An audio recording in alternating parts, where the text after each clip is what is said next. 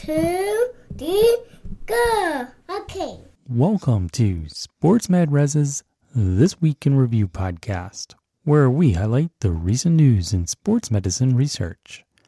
Over the past week, we've had two posts on sportsmedres.org. That's res.org. In the first post, we reported on a study where the authors concluded that more than half of patients seen at an emergency department for an ankle sprain receive NSAIDs, and almost 3 out of 10 patients receive an opioid. In the second post, we described a study where the authors reported that a six week hop stabilization training program improved landing mechanics and self reported outcomes among male collegiate basketball players with chronic ankle instability. If we take a closer look at that first post, we find that the authors used the National Hospital Ambulatory Medical Care Survey to describe how often a patient received a prescription for medicine during an emergency department visit for an ankle sprain between 2006 and 2015. The authors excluded any patient with multiple diagnoses at di- discharge. The authors adjusted all of the findings to reflect what we would expect throughout the United States.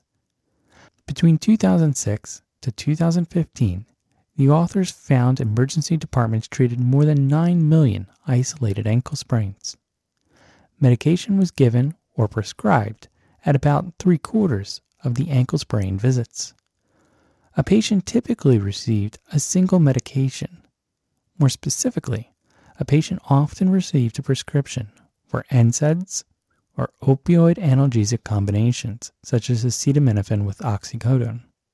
From 2009 to 2010, the percentage of NSAIDs being prescribed increased by 13%, while opioid analgesics decreased by about 12%.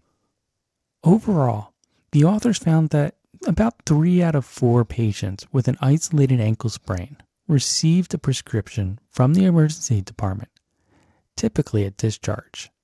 It's not surprising that the most commonly prescribed drug was an NSAID, as this is consistent with current practice guidelines for conservative management of an ankle sprain.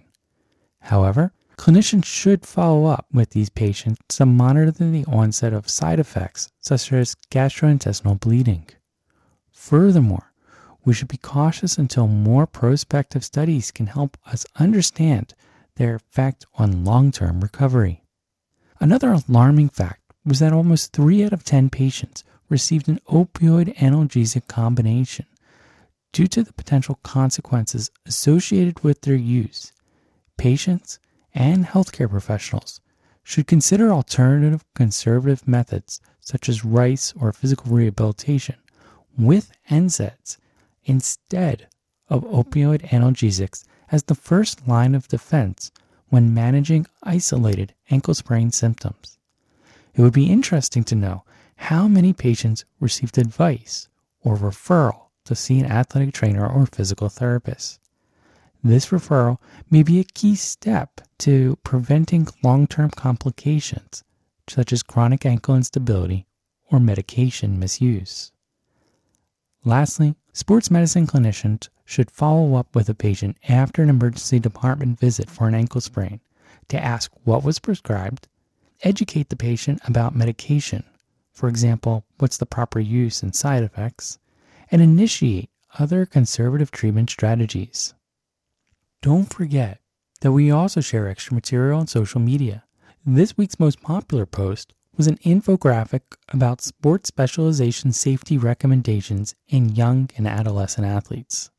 And if you're an athletic trainer who's looking for evidence based practice use, then please check out our six online evidence based practice courses available through the Human Kinetics website.